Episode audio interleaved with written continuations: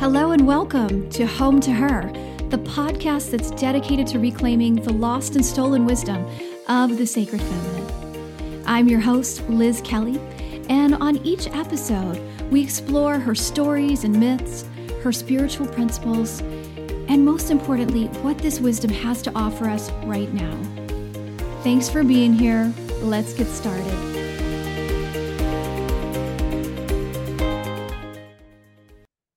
Everybody. Before we dive into this next episode, I wanted to pop on here and give a little plug for my next upcoming course through the Home to Her Academy. It's called Returning to the Well Sacred Wisdom for the Motherhood Journey. And I'm teaching this in partnership with the wonderful and amazing Elizabeth Gould, who is a past podcast guest and also a mother, writer, teacher, and menstrual activist, and the former director of a nonprofit dedicated to positive menstrual and menopausal education and awareness. We have been collaborating and dreaming this up for many months now. And this is a five week online course that explores the divine journey of motherhood and what it means to parent in partnership with the sacred feminine. It begins Sunday, October 29th. Classes are at 2 p.m. Eastern Time. They're live and will be recorded if you are not able to join in person.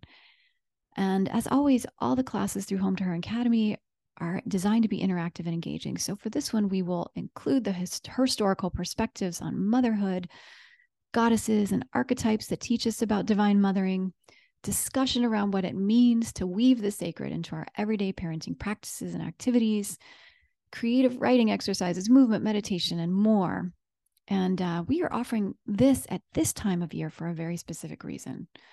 If you're listening to this when it's released, you know that we're headed into the end of the year, which can get very, very hectic with the holidays for a lot of us. So we want to explore together what it means to bring more intention, more care, and more self care to these times, which will benefit not only our children, but ourselves. So check it out. Classes are offered live on Zoom it starts October 29th on a Sunday. You can learn more and register at hometoheracademy.com, and you can find all of this in the show notes. And that's it. Hope you enjoyed today's show. Hey, everybody, and welcome to the show. This is Liz joining you as usual from Central Virginia and the unceded lands of the Monacan Nation. And if you've been listening for a while, you know what I'm going to say next. If you want to know whose native lands you might be residing on, this is especially helpful if you're in North America. Um, check out native-land.ca. There's a fantastic map there. You can learn whose lands you're residing on. And then that's a great first step because then you can also start learning where are those people now? Are they still there? What can you learn from them in their own words? it's just a nice way to deepen your connection with the ancestral people of where you are and as well as the land itself. So, if you're so inclined, check that out. And if you are interested in learning about the sacred feminine in a deeper way, then I would love to encourage you to check out my new online school, Home to Her Academy. My vision for the school is to bring together qualified, really engaging instructors who can teach us about the sacred feminine in ways that are first rooted in the historical record. It's so rich, we might as well turn toward it, towards it. Um, but also embodied and intuitive, so inviting us to know with more than our minds, so we get that both and experience. Um, to learn in ways that are intersectional. So it's really addressing these the realities of the messy entanglements of spirituality, patriarchy, misogyny, racism, colonialism, all of that. Um, and then ways that are practical. So meaning that we can apply this to our real ordinary, complicated lives. Because let's be honest, while maybe some of us would like to run away to a um, remote corner of the forest in our witch's hut and just stay there for years, like we we can't do that. So check out home to her academy.com to see what's going on and what's coming up. You can sign up for my newsletter while you're there so you can be notified of classes as they roll out be patient with me if you don't see a lot there. That doesn't mean there's not a lot coming and that I'm not working on it behind the scenes really diligently. It just, um, you know, I'm trying to practice what I preach here too and letting these things evolve um, the way they need to. But I can promise you that I have many, many ideas and courses that are in the works that are going to be coming. So I will put that in the show notes. Um, and then one last plug for me and my work. If you'd rather read about the sacred feminine, maybe check out my book, Home to Her: Walking the Transformative Path of the Sacred Feminine. It's all called Home to Her. Easy to easy to keep up with. Um, my book came out um, late 2022 from Womancraft Publishing. It's a 2023 Nautilus Gold Award recipient. I feel super proud and happy about that. Um, and it's available wherever you buy your books. But if you are thinking about buying it, please do consider buying it from Womancraft. They're an amazing woman-owned business, or order it from your local bookstore. Give your give your local businesses some love. And um, if you've read it and you like it, reviews on Amazon and Goodreads in particular are super helpful. I'm so grateful for them. They mean a lot to people, and especially because I chose a heart based choice with my publisher, it's a small independent publisher um, things like reviews really do go a, a long way. Uh, and the same is true with podcast reviews. If you like this show, um, please consider leaving it a favorable review. You don't even have to write words, just give it five stars on iTunes is super helpful uh, or anywhere that you're listening to your podcast. And then finally, if you have thoughts for me, um, please reach out. Social is a really good way to do that. But I love it when uh, I hear from you and you tell me what you think about a particular episode or you give me your ideas and suggestions. So please keep that coming. Um, and with that, let's get on with the real reason why you are here.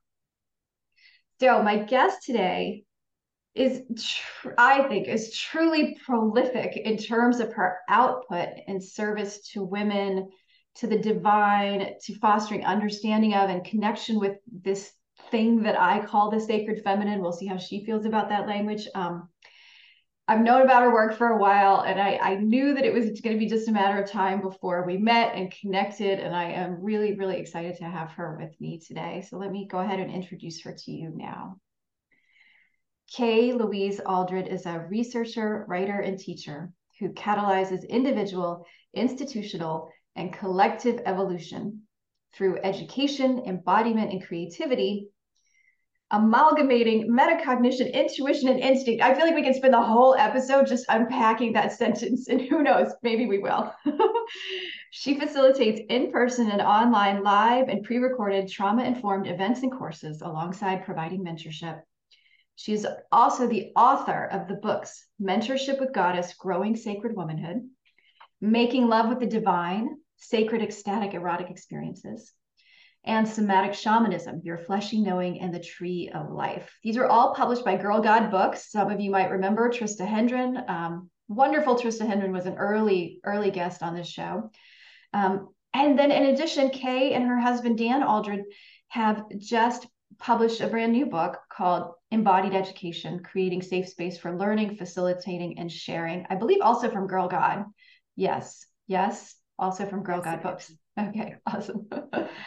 Um, and Kay is joining us today from her home in Northern England. Kay, thank you so much for being here.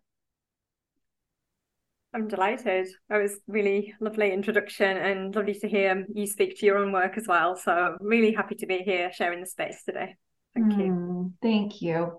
Um, I do really want to unpack that sentence. I usually just start with asking people about their spiritual experiences growing up, but I I'm just gonna I'm gonna mix it up today, and I'm gonna ask you I'm gonna ask you about this. I, I specifically want to ask about um, amalgamating metacognition. Oh my God, I can't even speak. Metacognition, intuition, and instinct. Can you talk to me a little bit about um, what you mean by that? Yes, with pleasure, Liz. I, that is my usual um, kind of response in in podcasts they go straight to that sentence because it's like what on earth does that mean? So i'm happy to do that. Um, i'm not even original. That's that's a bummer but um i i speak uh to that because my journey has been really, really fragmented.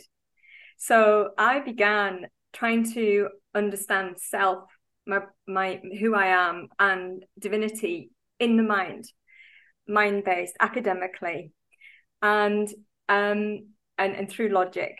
And I and then I dropped into the body and went to the somatic, the eros route, and searched for it there. And what I have found is that we we need both mind, we need metacognition, we need our thinking, our ability to think about our thinking and, and our thinking processes and bring on our creative mind alongside um, intuition and instinct, which are usually an embodied experience, I believe that in society and in education and in our exploration of the divine, we need all aspects of self. So I never leave any part out. I bring on metacognition, the mind, our intuition, our, our sixth sense, that that thing that is beyond mind and body, really, and then instinct, which is in the em- embedded um, nature of divinity within the body, our nervous system, our um, and kind of resolution of trauma, and in that finding divinity.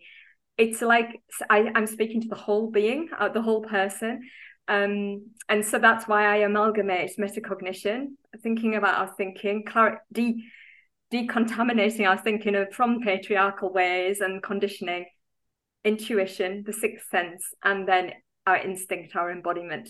Mm. Does that mm. make sense? It makes so much sense. I love that. Um, it feels very in alignment with what I was saying with the Home to Her Academy too, like wanting to merge these things.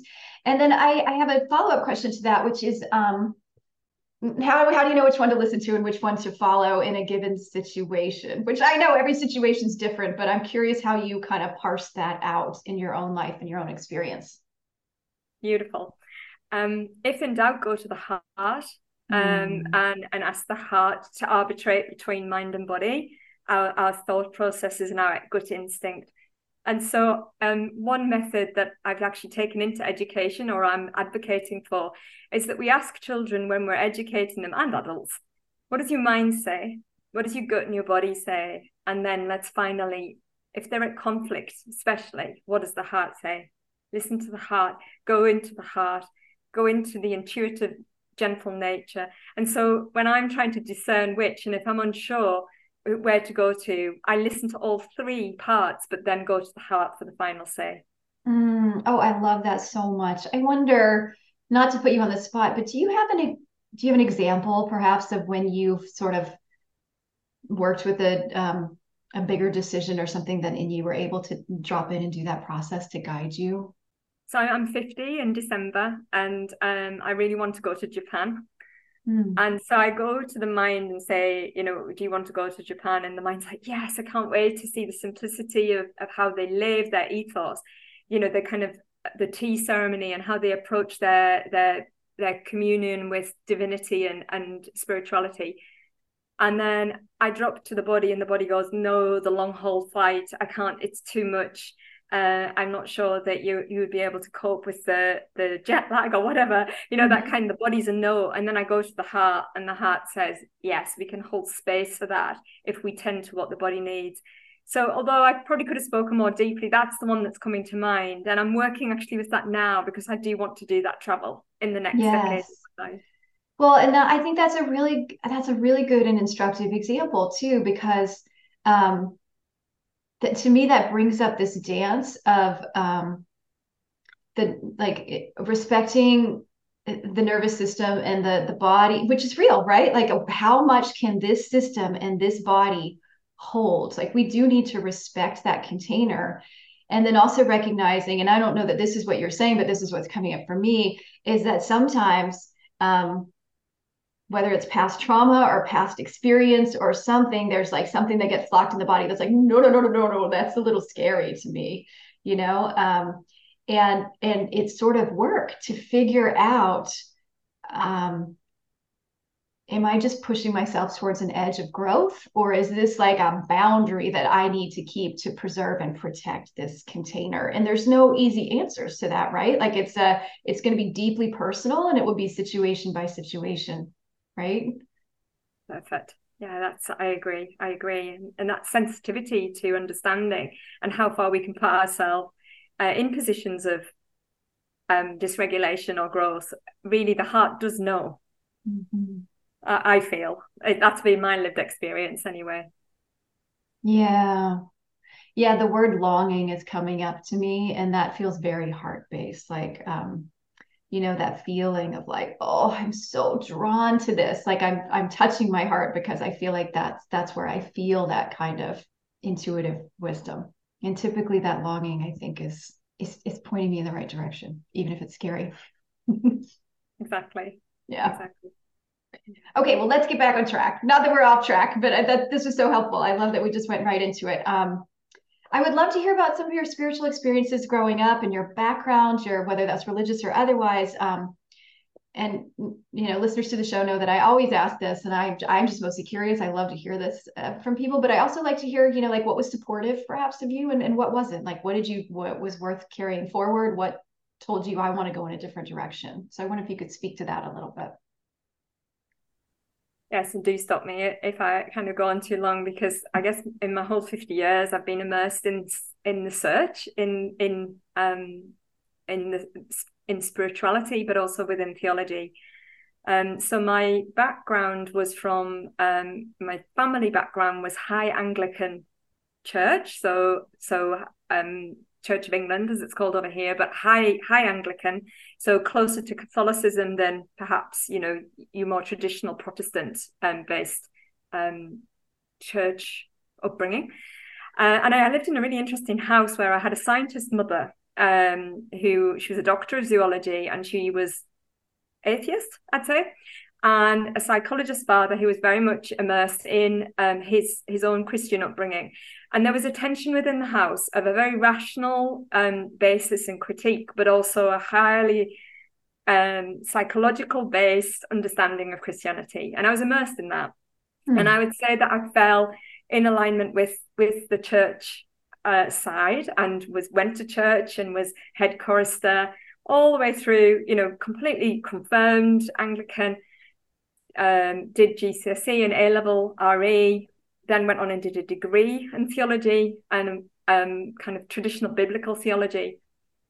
Um, very much seeking, as I said, in the rational, trying to understand the, the Gospels and look at the different ways of storytelling within the Gospels, all the way through until my graduation um, when I considered going into priesthood ordination in the Anglican Church and didn't. Um, I actually went on and trained as an RE teacher and taught in secondary education RE. Um, and I'm giving you this background just to show that this theme has run throughout my entire life. Um, had my children and then went on and did a master's in theology. Mm-hmm. And when I did my master's in theology, that was when, because I'd had children, I think that was the portal to break me over and open into my embodiment and spirituality coming through that birth experience. Um, and it brought up a lot of trauma and questioning of the goodness of human nature and why things happen at a deeper level because I was in my body because I'd birthed three children. Yeah. And so the answers of the scripture and the, the, the logic based religion weren't enough. And so in my master's, that was when I turned to looking at the theology of the erotic, the Gospel of Mary Magdalene. I was writing about that in 2005, liberation theologies, um, the theology of well-being, and very much went down that route. And then and then my life took a different turn and there was a lot of trauma and, and uh, i had i was divorced and um, went back to teaching and carried on teaching. And then i came back to spirituality deeply in 2015 where i actually went into the anglican um, priesthood ordination process again thinking i could take embodiment into that sphere naively mm. um, I always have to share that whilst I was walking the ordination process in the Anglican Church, I was also doing um, energy and shamanic training simultaneously. And I had to be literally booted out of the Christian church to find, I could not leave that family doctrinal system until they went, You're not right for us. Off you go. And that was my turning point 2015 where i went okay i'm going to find my own way here. There's another way. And then came into the the books that i've written are really based on my life experience of searching for goddess the, the sacred feminine the feminine of the female body. Um, and yeah that's that's where I, I went. But i couldn't give up the church until they booted me out literally i feel like i've dotted around there liz but i'll just pause no, that's that's really that's very helpful. I mean, it's it's a good it's a good um, you know, timeline. I think it's helpful to get your background there. And I, you know, there's a little part of me as you're talking that's it's um that you know kind of it breaks my heart a little bit that that there isn't space for or that you didn't experience that there was space in the um, tradition of your ancestry, like your lineage, for you to be authentically who you are. And um, you know, and also I I relate to that deeply. And um, and I think there have been many guests on the show who have had a similar experience who maybe would would want to to bridge it and that there is I won't I won't make a blanket statement about Christianity here because I don't know everything, but it does seem like this is a common experience of wanting to be more expansive and to hold on to some aspects of that tradition and finding it very difficult to do so. And speaking to the um when I did my masters and did the recover I did a, a piece, a research piece on called Recovering Mary Magdalene. So this is pre Meggan Watterson's work and so on. It's 2005. I was like, oh, oh, the Gnostic Gospels, oh, the Gospel of, of the Magdalene. Oh my word! You know, there was there is this tradition that's just not written within um right.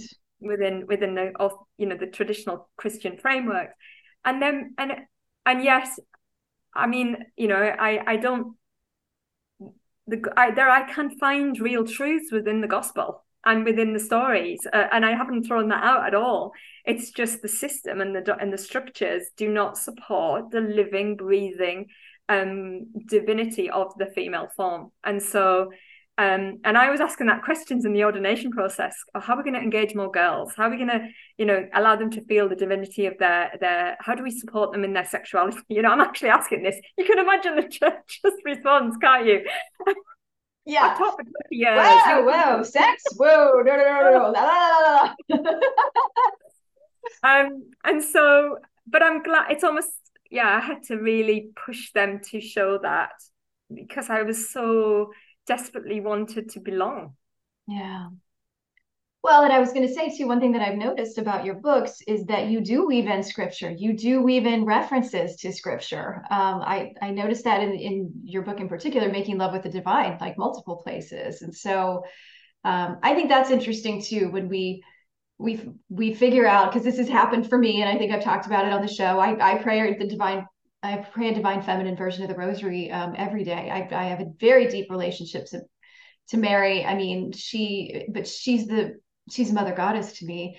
And i don't think i could have gotten here had i stayed within the christian framework irony of irony. So i feel like i have a deeper relationship with mary and even to a certain extent jesus. I, I consider him a guide. Um, he's important to me but it, it all exists completely outside of that framework of the church. Same here.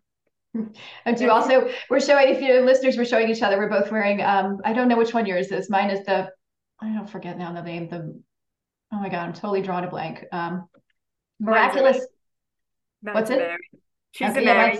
yes, we're both wearing Mary necklaces. Um, the lovely woman sent me this right before um, the co- or right as the COVID pandemic was starting in earnest, and um, it's been I've worn it, you know, religiously ever since. Unintended. Um, yes. Well, so so let's talk about the sacred feminine then. And I would love to know, first of all, if you don't like that language, you feel free to use whatever words work for you.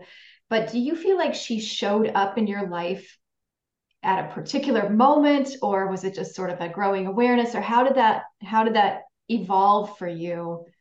And you know, this changes every time I, I, I get asked that because it, it, it is a it's like she's it's not static at all how I remember or even place her in my life timeline um, but as you said that there, I'm thinking the first time um, she was, the presence was there. It was in incidents of trauma, trauma as a child, where aloneness, and it's that blanket of, I suppose, what we would call the Black Madonna energy, the the dark feminine. In the darkness is presence, is comfort. Um, is is the envelopment of of the the child that's shaking. She's there. Um, without recognition or naming herself or coming in any form. It was very much a somatic experience for me. And then the next time I guess she really showed up was was in 2015 when I had the um, I had an accident and uh, I could not have got any deep more in the depths I think of despair than at that moment. And and when all else was gone, it's really the Beatles song for me that you know Let It Be is in when I find myself in times of trouble, Mother Mary comes to me. And speaking words of wisdom, let it be. And it's like, let the absolute despair be. The bottom of the pit be bottomless, and I will be the air underneath that holds you as you fall through the chasm of despair. Mm. So, and it, it's so symbolic and pictorial and metaphorical. It's really hard to give a concrete language to. Um, and so she, for me, she's the net, she's the container, she's beyond sacred feminine, even for me. She's beyond God, goddess. She is the structure of holding us. That's how I feel she is shown up in my life. Um, the matter of reality is is is the is the sacred feminine. Mm. It's a bit esoteric. Sorry, forgive me, Liz, if I went a bit off his off piece there. no, I that that resonates for me. I had two images that came to mind as you said that, and one is um, a net or like um, like spider web, you know, like just the weaving the world together. Um, and the other is, and this is how I often think of her and actually call her in every day. And I and I put the name of Mary on her, I think because my limited human mind cannot comprehend something that is so large. Um, but I, I I call her in as the cosmic void.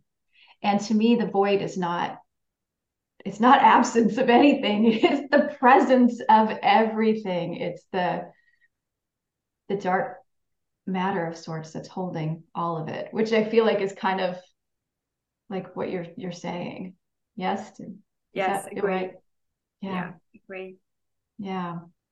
Well, I want to talk about some of your books that you've written because they're lovely, and I think one of the things that I really enjoy about them is um, they take you on a journey, and they're I, you really see your commitment to education and experiential learning coming through because it's not you're not just sitting down and reading you know and um, i say even in my own book you know i do include some reflection questions at the end of each chapter but um, when i wrote the, the goal was like here let me give you all this information you know like i know all the, i know all these things and i want to share it with you so badly let me give this all to you and what i love about your books is that it really feels like an invitation to like journey with these um, points of insight or lessons that you're sharing so that you make it your own. I think that's really um, lovely. And I'm guessing maybe you could talk a little bit to that, like what your your goal is with your writing, because it does feel like it's very education and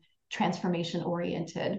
I'm delighted that you felt that because uh, my biggest fear is that anybody feels anything's done to them or told yeah. to them as an yeah. educationalist. Um, I, I do see myself as um, sharing um, information and for people to make it their own. So thank you for that reflection. And it also echoes my long term aim, which is really to speak to um, how we educate spiritually in society, look at new structures that we can do that through and in, but more specifically, um, critiquing the RE curriculum. I was trained as an RE teacher. And what does um, RE stand for? Religious education. Religious education. Yeah, thank you. Okay. Mm-hmm. Um, 11 to 18. And um, but I also have done work in primary, which is the younger ones.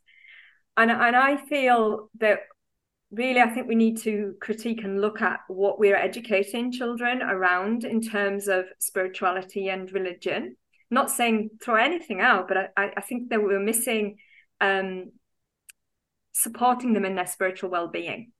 So I guess my books are me uh, producing curriculums that we could experiment with and can we somehow bring those into education or at least critique the current education system so that we can bring more yes, goddess spirituality. Of course, we need nature based spirituality. We need embodiment spirituality and, and finding me. For me, spirituality means finding meaning in your day to day life and communing with something that is beyond self.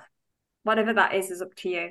And so the books are very much, hey, come and try this out. If it doesn't work, don't worry. Try try this, try this. Um, and so yeah, that's really my long term aim mm. between now and 70. I've got 20 years.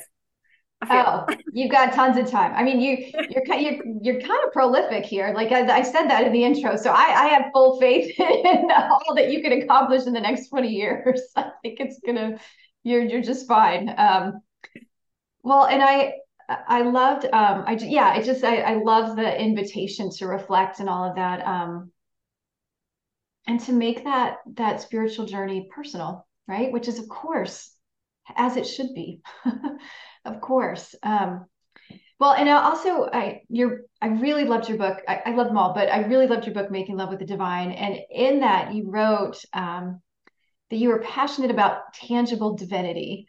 And you said, I write and teach about the fusion of the mundane and sacred and the holiness of flesh. And I just, I love that so much that underlined it. And I, I wondered if you could talk a little bit more about this idea of what tangible divinity means to you. I don't think I would be alone in um, not being satisfied with with divinity being a concept that is in the mind. Yeah. I, I, certainly don't think it's only um, women who are seeking for that. I think we're all longing, like when you said that, desiring to feel fully alive, fully uh, like expansive. Yeah. And for me, tangible divinity is being able to be in joy and connectedness with yourself fully and the environment you're in and the light that's behind me here and the beauty of that that I could play with if I wanted to. Mm-hmm. I know. Um, so you'll have to look at the video, listeners, to see it. It is quite lovely. Um. you know, that's like wow. What you know, for me, that is quite a, a, a divine, like a, a divine experience because it's something beyond self that I'm curious about.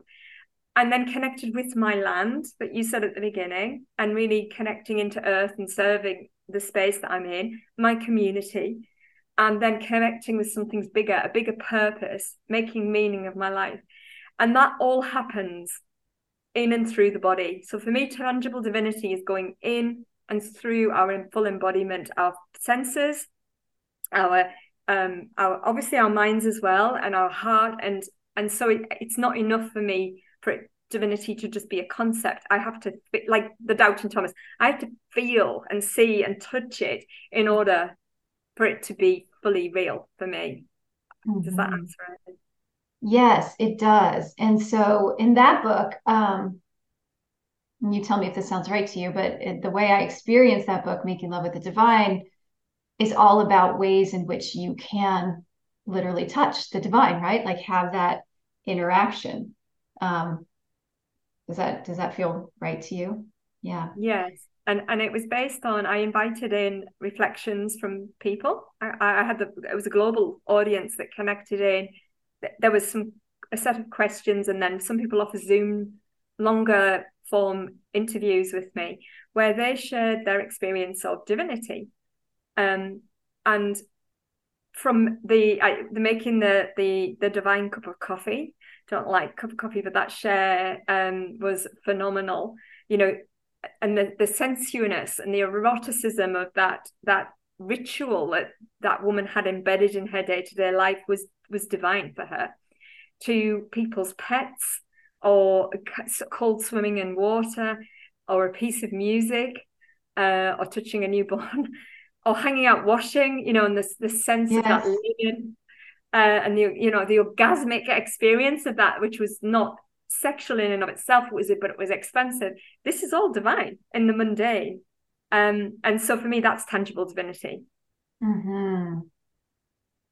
yes i mean some of what you're saying too is making me think of tantra you know like t- tantric school of thought right? Of of that yes like just finding the ecstasy and like a union um in in our everyday experiences so powerful. And i want you to I want to hear you talk more about some of those ways in which you write about, you know, like how we can make love with the divine. Um, but I also am curious if you could speak to, in your experience, either through those interviews, I don't know if you got into it with the interviews, but even just in your own life, like what are the things that you feel like slow us down? I was going to say block us from from those ecstatic experiences, but but limit us from from feeling it and recognizing it. And how do we, how do you think we work with that to make sure we are really having those experiences or recognizing them when they're happening.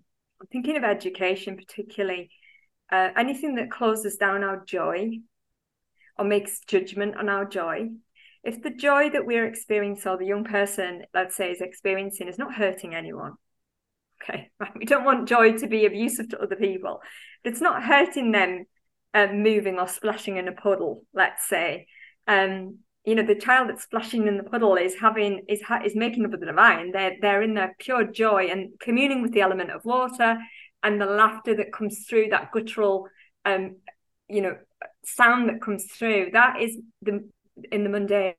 And it's closed down and controlled by uh, firstly education i think i'm not going down the line of parents because i know i will have done that with my own children because i was rushing around. You know I, I we we're doing the best yes. we can but we look at education it is really we're shut down and controlled and battered down in our embodiment to just mind. And once we go just to mind and judgment and logic and what's the purpose of that anyway? Exploring that thought. Then we are cutting off. That's what limits our communion with with divinity on a day-to-day basis. And it suits controlling uh, systems to batter down the embodiment. So that's the agenda. And i think that's what cuts us off. Having very little time to to daydream and and be in our our flow states and and um, silliness and just doing for the sake of doing uh, rather than for productivity oh my word it's such a big thing. But also because um often with little children if we see them in their joy and their communion with the divine we close them down because it's too painful for us to see it as adults. Mm. mm-hmm. it's a bit big. No I, you know it's and i apologize to listeners if I, I can't always remember what i've mentioned on the show versus what i've mentioned to other people. So if i've already told this story you're welcome to fast forward. But um what came to mind when you were talking is um, this experience that I had, uh, I don't know, five, six years ago. I had come back from, I went to uh, Hawaii on a yoga retreat. Um, and it was, it was really informative. Um, like one of the things we did was, it's called laughter yoga. And, um, you know, there's, there's an element of silliness to it. And there's an element of just like allowing yourself to, you know, just to bring in some joy and playfulness. And I was, noticing that it was really fun and that also that it was somewhat challenging for me and maybe for some of the other people to participate in that experience fully. And then I was holding that and thinking about that. And I came back and I was volunteering at my my daughter's school. I think she was in kindergarten at the time, first grade. I'm not sure, but I was volunteering in the library. And um, the kids were there doing story time. And then after the story time, I'm pretty sure they were in kindergarten they all come out and the teacher is like and i loved the teacher she's a lovely person but very focused on getting these kids to walk in a line walk in a line. You know and kids don't want to walk in a line they want to walk goofy they want to like stop and stare at the bird or like the, the whatever they're seeing they just listened to a story that made them happy like they want to giggle they want to bump into their friends. And it really struck me how early we start indoctrinating, and that's the word, right? Indoctrinating our children to give up their joy and and and literally fall in line. And of course, you don't want kids running into the parking lot or like, you know, you got an agenda, like you've got it. But what would happen if you just let them, if you were like, okay, we all got to be back in the classroom in the next five minutes. I need my eyes on you, but you get there how you want, you know? And uh, what would happen? I, I just because what really hit me too in that experience was how hard it was for us as adults and how we're working so hard to reclaim this. And god knows not everybody can fly to hawaii and do a yoga retreat you know and uh, and and we really have to work to bring that sense of joy and and give ourselves permission to do it. And then here we are teaching our kids so early to lock down the very thing that we're trying so hard to reclaim later on in life. That was really it was profound to me. Mm. And it is about, uh, and this is why I'm trauma informed and nervous system aware because joy, the expansion of joy, can feel even more of a threat really than attack sometimes. To actually go into and be seen in that goofy joy, that full joy, that um like eye open uh, expansiveness can can feel threatening because how many times have we had a wagging finger telling us off to close it down? And so when I've worked with my nervous system, the joy piece has only really been in the last two years that since I've written actually, that I've really started to open to the full expansion of my capacity to make love with the divine through joy. Yeah. Oh yeah, that really I, I that feels profound what you just said that that going into the joy can feel scarier than some of the other things. I think that's really true. And I'm curious in all of your theology work, just and I know there's not one answer, so we'll just go ahead and put that out there. But in all of your theology work, did you, I want to know what the origins are of shutting this down and the the purpose of it. I mean, besides power, which seems so obvious and limiting, but I don't know. Do you have any perspective on that? I think it's um, a woman in her true joy. If we think of uh, women that we've seen move in their joy, so loose hips, uh, mm. and their limbs are supple, and they throw, they're guttural in their laughter, and they're big in their appetites, all aspects, is an incredible threat to the system of religion and theology because she will speak back in truth to her embodied connection to the divine, to the scripture that can't touch that. So for me, it, the origin, the theological origin is um, the uh, um, blame, kind of the shutting down of woman's appetite in all aspects and and movement and um, and bringing pain to the body rather than joy and pleasure that to me is the origin. And of course, we go back to Genesis, don't we? Yes. You'll suffer in childbirth. So it was it was a very the Bible's very well crafted to um to shame uh, mm. and to shut down women's embodied experience. It's crafted to do that for a reason to control. Yes. So I, a couple of things came up as you said that. I was thinking about. I've I've recently gotten. Um, I, I did it for a while and then took a break, and I'm really committed to it now. My dance practice. So I do five rhythms dance, um, uh, which I'll I'll put a link if if anybody doesn't know what that is. You know, so you can learn about it. I wish Gabrielle Roth were still alive. I'd love to have her on the podcast. Um, but that practice is so powerful for me, and I I, I was sensing that and feeling that as you were talking about a woman in her full joy and how. Um, how I've seen that, how I will often walk onto the dance floor and still do the judgy kind of patriarchal judgy thing of like, look at us, we're a bunch of misfits or whatever. And then by the end of the dance, I'm like, everybody here is so freaking beautiful. Like, I can't even stand it. Like, it's just stunning how beautiful these ordinary human beings are. But what I was thinking about with that expansiveness too is that for me, and I'd be curious, maybe this takes us back to the idea of making love with the divine, the sexual and the spiritual are deeply intertwined because that's like life force energy that's moving up.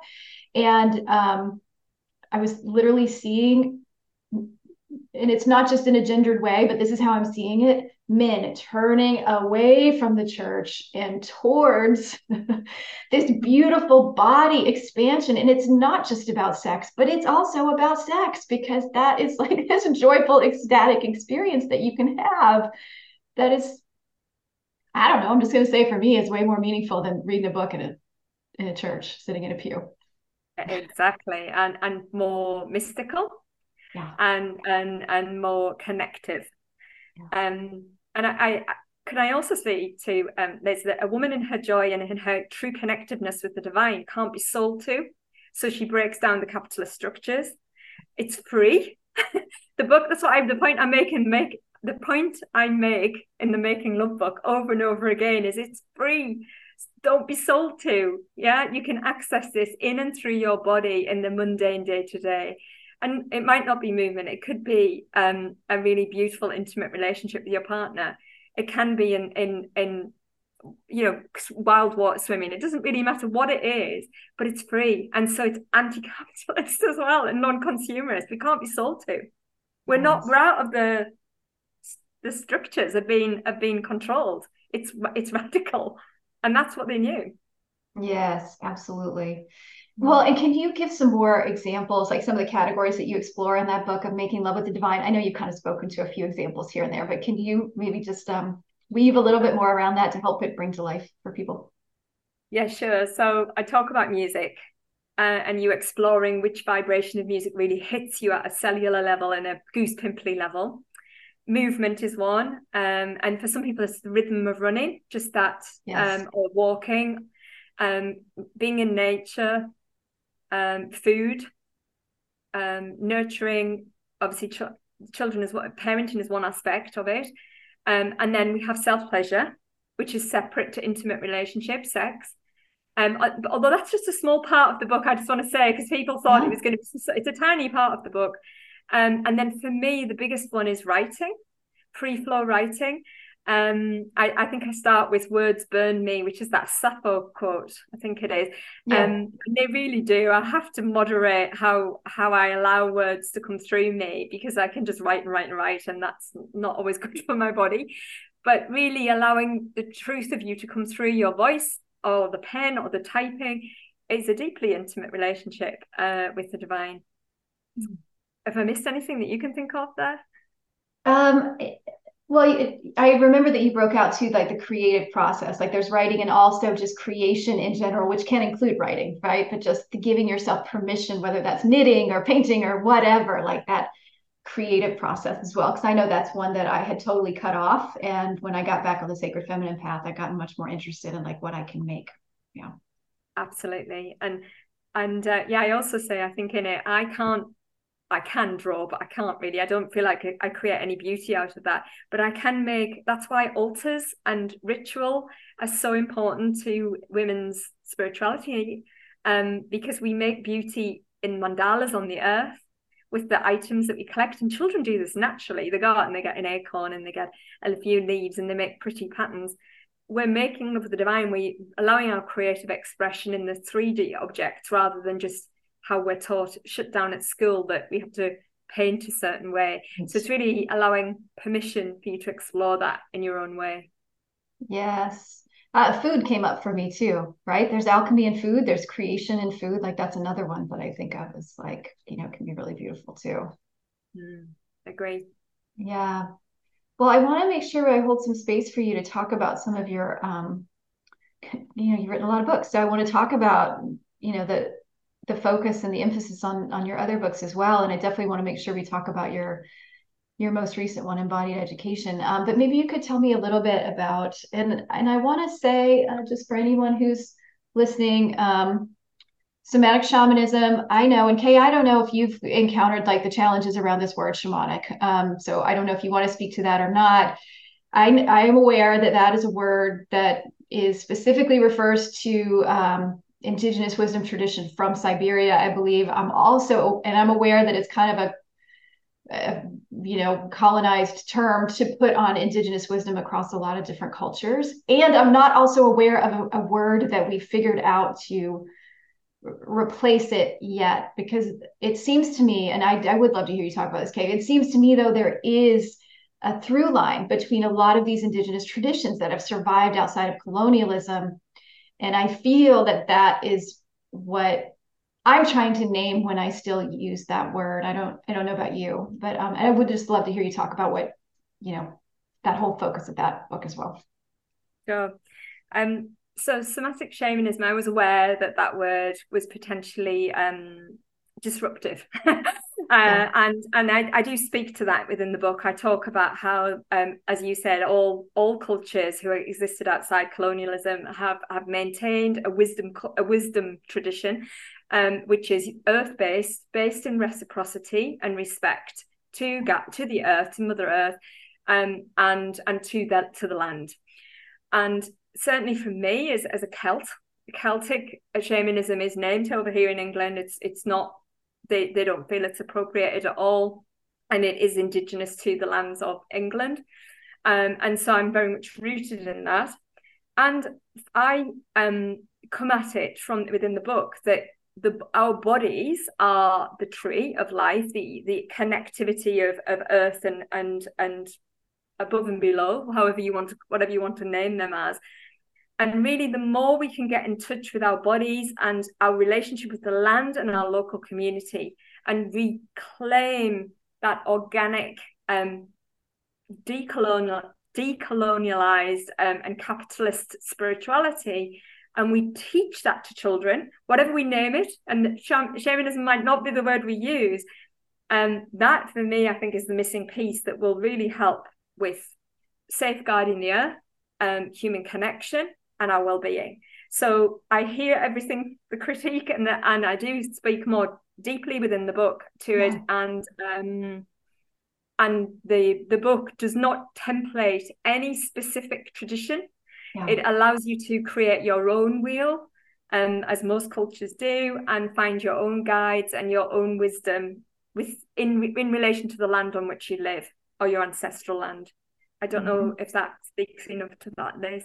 Yeah, it does. And I was just going to say for myself, as my own experience, and again, the, the what I call the sacred feminine is what really kicked the door open to all of this for me. So, um, but a lot of that has evolved organically and intuitively. So there are things that I do that I um, didn't know until I learned later that oh, there's a tradition of doing this, you know, or um, you know, I, I have a, I have a practice of connecting my energy to a world tree uh, that I've been doing for a while now, or you know, honoring the four directions, things like that. There were things that kind of emerged organically from my own spiritual practice and sitting on the land that just seemed like they wanted to come, and um, so I'm, you know, be curious about that for other people as well. I do think there's some there's some rooted innate human wisdom about these things that transcends our understanding and even our current ability to dialogue about them and so it's an it would it's an interesting practice which i think your book is inviting people to do is to start to journey into that wisdom of the body and that um, that lineage of humanity to connect to that mm. and the tree is a motif within all wisdom traditions and religions even uh, the tree of life um, and even darwin wrote about it so and if we think about and how we say our um ancest like our ancestry is often done as a tree as well yeah. so it's like a motif it is a symbol that is universal and and and how we find different language to name that i i haven't got the full answer to that but i hear yeah. you know all, all sides what everybody says about it yeah yeah absolutely is there anything because i don't want to skip past it. I'm also like aware of our time and i want to make sure we talk about mentorship with goddess and i want to make sure we talk about embodied education. But is there anything else you'd want to say around this idea of your fleshy knowing? Um, i feel like we've kind of talked about that somewhat already but um, yeah i think um, currently for for women particularly i've worked with women and girls my whole career. Um so you know i was head of year when i was a teacher as well. Um so i worked pastorally with uh, predominantly 16 to 18. That was the age range that I worked pastorally with. Um, women are and girls are taught very young not to trust themselves. And they're certainly taught not to trust their body, their instinct, yeah. and their intuition. And so for me, I'm fully committed to, to embedding spirituality in the body and the body's knowing and the body's wisdom um, rather than it externally being told by a guru or a teacher or a book. So again, the the the workbooks that I've they are workbooks, aren't they? They're they're kind of like curriculums to try out are really about what works for you. Um, and mentorship with goddess, if I just move to that. Yeah.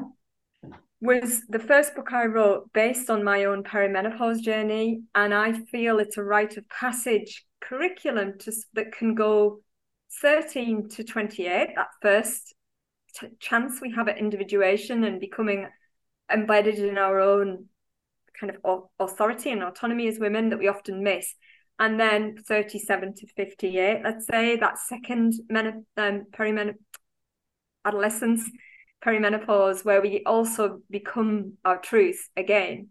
Yeah. And and so mentorship with goddess is is really connecting to the the, the sacredness of the female form and her authority and her sovereignty and her spiritual authority and exploring that.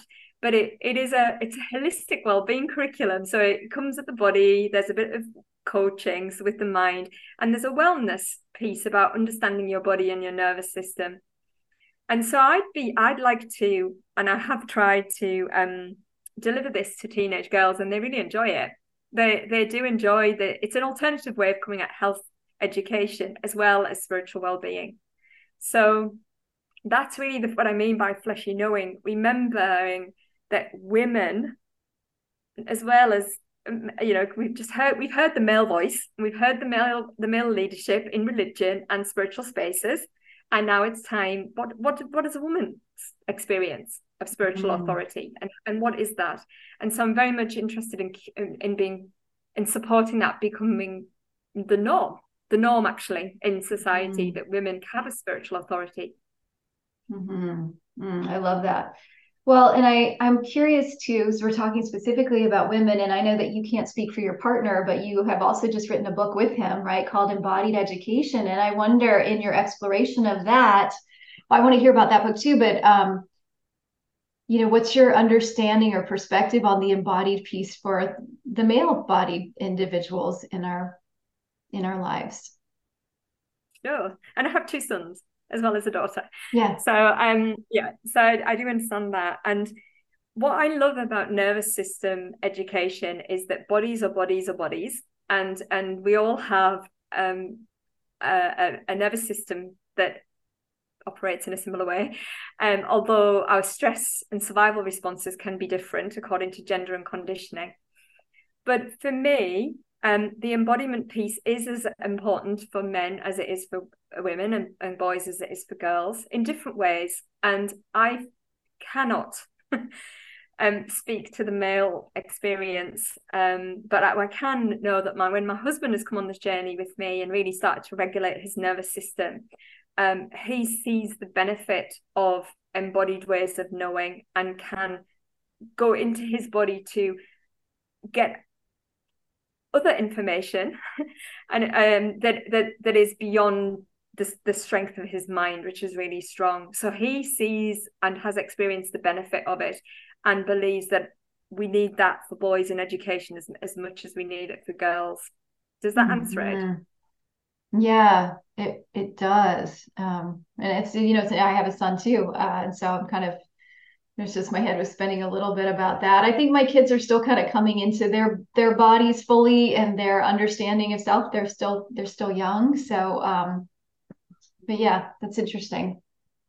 Um, is there any more you want to say about this book that you wrote together, Embodied Education, Creating Safe Spaces for Learning, Facilitating, and Sharing? Um, I would just love to hear your I was gonna call it a pitch, but I know you're not pitching us anything here, but no. you know what I mean. I know what you mean. I know what you mean. Um, this um is a is a piece where we are. It's a visionary document. I'm going to be honest. Mhm. It, it is very visionary, and it's about let's imagine. Let's open the door to start to imagine how education could be.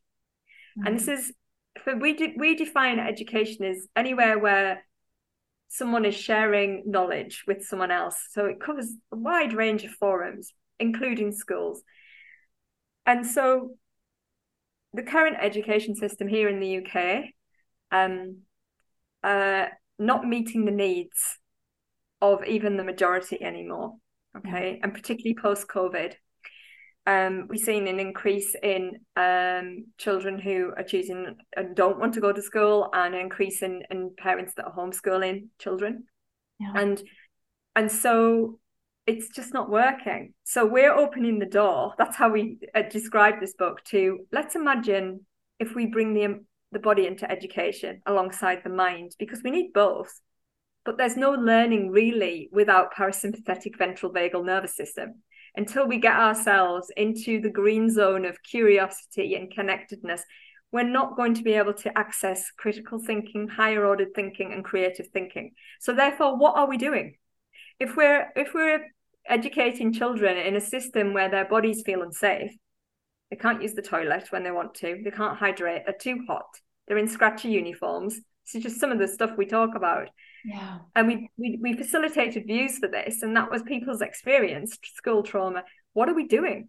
Where's ed- how is education happening? So i know we're about probably two decades ahead of where anywhere you know the kind of collective can really think and i don't think we're special because we're doing that.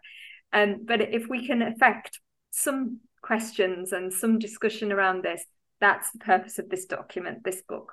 Mm, I really love that. And it takes, um, you know, and I want to say this in a just to reflect back to you because I hear you saying that as well. But you know, in a non-capitalist, non-hierarchical, hierarchical way, but it also it takes the forerunners. you know, it takes the person who's willing to put it down on paper and be like, hey, I, I learned about this in grad school around social movements. Like, you know, they, they called it the fringe, right? Like those people over here were talking about something that feels really radical and different really early on.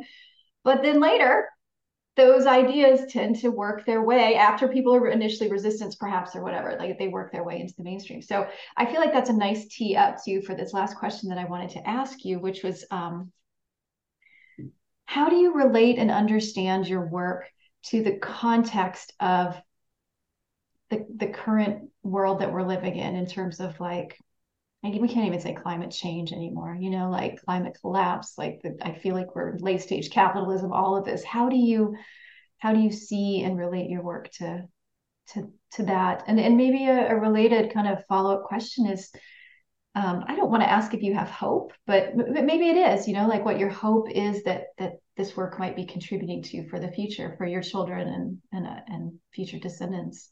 In a, i guess if i was to summarize um, we as humans have operated for for too long just in the in the mind space.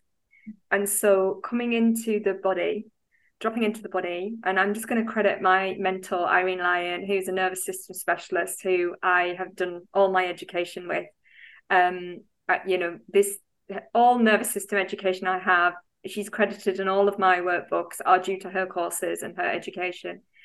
Um dropping into the nervous system, the future of the planet and of the of of of the goodness that is possible within humanity can be found within a regulated nervous system and a connect, and us reconnecting with our bodies. And so that is the focus of my work. That is the the drive and and um that is my hope. It's not it pathologizing the body and emotions and spirituality hasn't worked. It's look at the state of of the world and and the amount of people who are taking medication.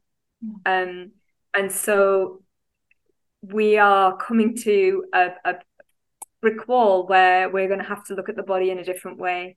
And my small part of that is looking at the body within education and within spirituality and religion. Um, and so that's my hope. My hope is that we all are able to start to feel and tend to our bodies, and it, we will automatically tend to the earth when we do that. Mm-hmm. I hope just the answer. Yeah, it really does. And, and that answer to me also takes me out of a place of like, you know, I feel like there's a lot of dialogue around are we going to save the planet or not? Which, of course, the planet's going to be here. We're talking about the wrong thing, right? she's saving herself right now by injecting us. Like she's fine. Um, but what we're really saying is saying saving humanity. But I think what your your answer just made me feel into, and there's a strange, while it might not seem like it would be comforting, there's a strange comfort to it. Is that it's not about who survives and who doesn't, but how we live, how we actually live. Um, yeah, and there's something that comes over me that feels very soothing just thinking about that. Mm. Thank you. Yeah. And I just what you said about yeah. climate uh, and the earth, like I look and go, why she literally we are at her um and mercy's the wrong word. We we like why on earth do we think that we're going to destroy her? Like literally she will create equilibrium and balance. That is the shamanic principle. Yeah. I need balance reciprocity. If we're not giving reciprocity at one point it will just tip. Yeah. so it, that's why i'm kind of like the, there's a great comfort within the surrender of of coming back to the body and the earth and that the balance will restore that way. Yeah. and and I, and I bring that lens to spirituality and um, education Mm, I love it. Well, I love all that you're doing. Such a joy to be in conversation with you. My heart feels very full. So thank you for thank you for being here and sharing your wisdom, and thank you for doing the work that you're doing. It's so meaningful and really powerful. So I, I have much gratitude to you. And to you, thank you for having me, and thank you for all of your work, Liz. Too appreciate mm, you. Thank you. And thanks to all of you for listening. Just going to throw you in this big love fest. I'm so glad that you're here and that you want to listen. Um, you can, if you like the show, you can leave it a favorable review. You can um, tell all your friends about it. You can subscribe. You can do all those things. Reach out to me if you've got thoughts, as always, on social media. I'll put that in the show notes how you can do that. And until next time, please take very good care of yourself and this beautiful body that you get to inhabit. And I'll talk to you again soon.